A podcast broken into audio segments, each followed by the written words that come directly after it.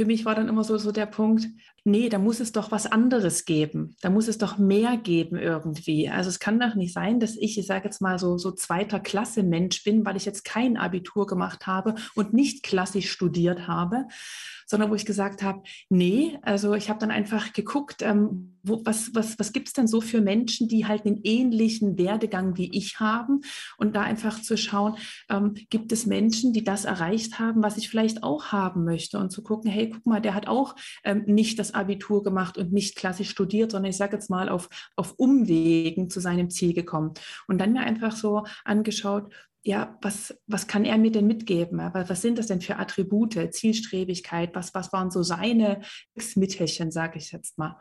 Und das war sowas, wo dieser, ja, wo dieser innere Kern, der so immer drin war, Sandra, du willst mehr erreichen, ähm, der wurde damit genährt und gefüttert.